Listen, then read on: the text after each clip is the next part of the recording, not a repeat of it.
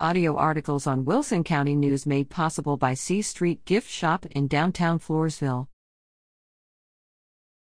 They rose up in the face of incredible darkness. This book recounts the harrowing story of those who lived through that day, witnessed terrible evil, and rose to face it. Hope can be found in their faith, heroism, and actions, and in the overwhelming presence of God. Rachel Howe and her father, Stephen Willeford, introduce readers to what to expect from their new book, a town called Sutherland Springs Faith and Heroism Through Tragedy.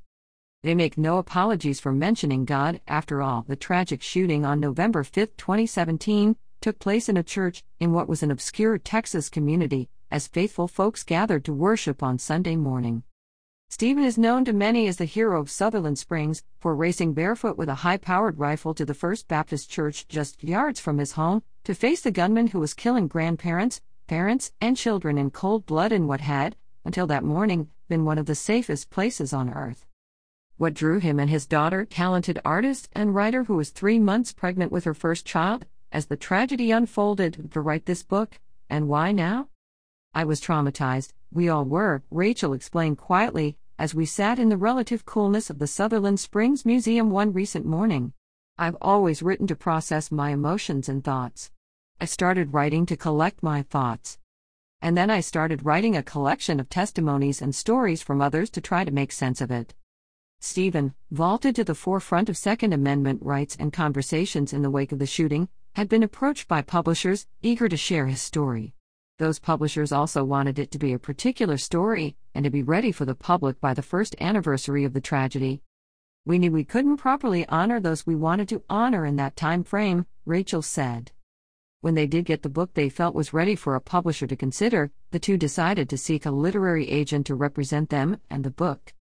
One agent wanted them to take God out of it and remove the Second Amendment stance the narrative represents. How can you take God out of a church? Rachel wondered. After an agonizing process of going through several agents and making no progress, Stephen and Rachel decided to self publish on the recommendation of John Lott Jr., Stephen met him through Gun Owners of America.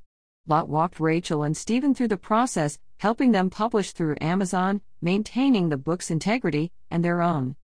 And what they've published is a powerful narrative that honors the community of Sutherland Springs, those who died in the horrific shooting, the first responders who entered the church to tend the victims, and those who somehow have survived. Rachel and Stephen spoke with the families of 23 of the victims. They were unable to contact some of the families, we asked the families if you could tell the world one thing about your loved one, what would it be? And we just listened to their stories, Rachel shared. Their own experiences and emotions are interwoven into the narrative, along with those of Vietnam veteran Gunny Macias, shot in the stomach, who barked orders as the tragedy unfolded and sang Jesus Loves Me to an injured child, Julie Work, whose bout with breast cancer probably saved her life in the church, and who put her medical training to work, triaging and treating the wounded, Rusty Duncan, the first first responder to enter the church, and many others. It was hard, said the two, to listen to families speaking of the children who were killed, the bright lights that they were. Rachel blinked back tears, recalling that as she wrote about little Noah Holcombe, her own daughter was about the age Noah was when Noah was killed in the church. When I was a child, I thought Sutherland Springs was the safest place to live, Stephen said.